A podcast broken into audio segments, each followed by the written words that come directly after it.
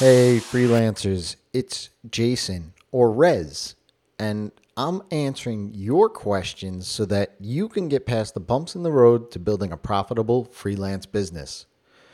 And today's question is What are skills you can learn fast and have high freelancer value? Well, this really boils down to that triangle of three qualities, but you can only have two right? Fast, cheap, and good. Well, if you want to have a high value, chances are it might not even be something that you can do quickly. So, I'm going to give you three skills or traits that you should have to increase your freelancer value. The number one thing would be to learn the language of your clients. If you can understand what they mean when they are saying certain things to you, then you can echo back to them. You instantly create that connection with them and build that trust. Let me explain a bit what I mean here. As a freelance developer, I went to my clients every quarter and basically had a conversation with them. This was a 10 or 15 minute call where I just wanted to get to know what was going on in their business and then open the floor for some conversation that was outside of the projects that we were working on. I asked them, What can I be doing better to help you and your business? And what made the decision for you to choose me over someone else?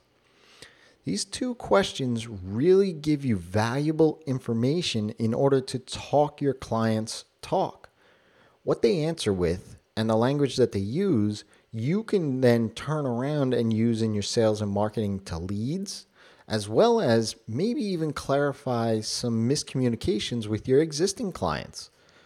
When I started this process, I got responses like, You don't talk technical.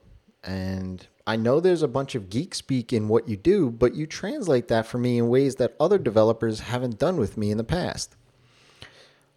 Some other things that they also said were although we communicate through tickets, it'd be great to touch base regularly on a call or maybe get an overview status weekly.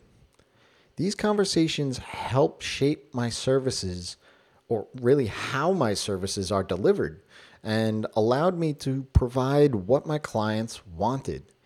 But it also told me what they liked best, and that honestly I would have never thought about. Number two thing is don't wait for them to ask you for an update on what's going on. Be out in front of them. You know that you are doing the work. They know that you're doing the work, or at least they assume you are, but they may not know where you are in the whole process. So shoot them off a simple email. It doesn't have to be long or well designed, just maybe a sentence or two, once or twice a week to let them know what's going on. And the final thing, number three, make memorable moments. Celebrate the wins. Both you and your client work hard. Oftentimes, way too much, we wallow in the bad things that happen and often don't celebrate the wins that happen over the course of a project. But it's the wins that we should really focus our energy on. Make it a point to celebrate pushing a new design up, or a new landing page, maybe even releasing a new feature, or even pushing on a blog post or ad campaign. Create some memorable moment there with your client other than sending an email about it. Send them a gift card for Starbucks or something. Starbucks is not a sponsor of the show. I have no affiliation with them in whatsoever. But creating that moment in time with your client will go a long way with them. It'll create a memory that when there is a bump in the road, it's the good memories that gets them through that.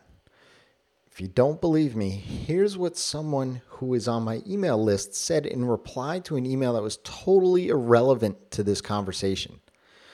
Quote, I was already planning to reach out to you. I finished a large project with a client and sent a small gift to them, a $10 gift card to Starbucks, based on something you had said in the conversation that we had a couple of weeks ago. The response I got was insane. I received a message from them thanking them for the gift card. They then followed up with, No one ever does that for me. It, I really, really appreciate it. End quote. Technical skills are great, but anyone can learn how to code or design or write a, a blog post. But it's the human skills that makes you valuable. It's the personal skills that increases your client's lifetime value because they keep coming back to you. It's the human skills that we often forget about in business, but it's really what makes the business successful. If you have a question, ask Rez. That's me by dropping me a tweet, an email, or happy to leave a review on iTunes. Go to rezzz.com slash iTunes and I'll be ecstatic to answer it. Until next time, it's your time to live in the feast.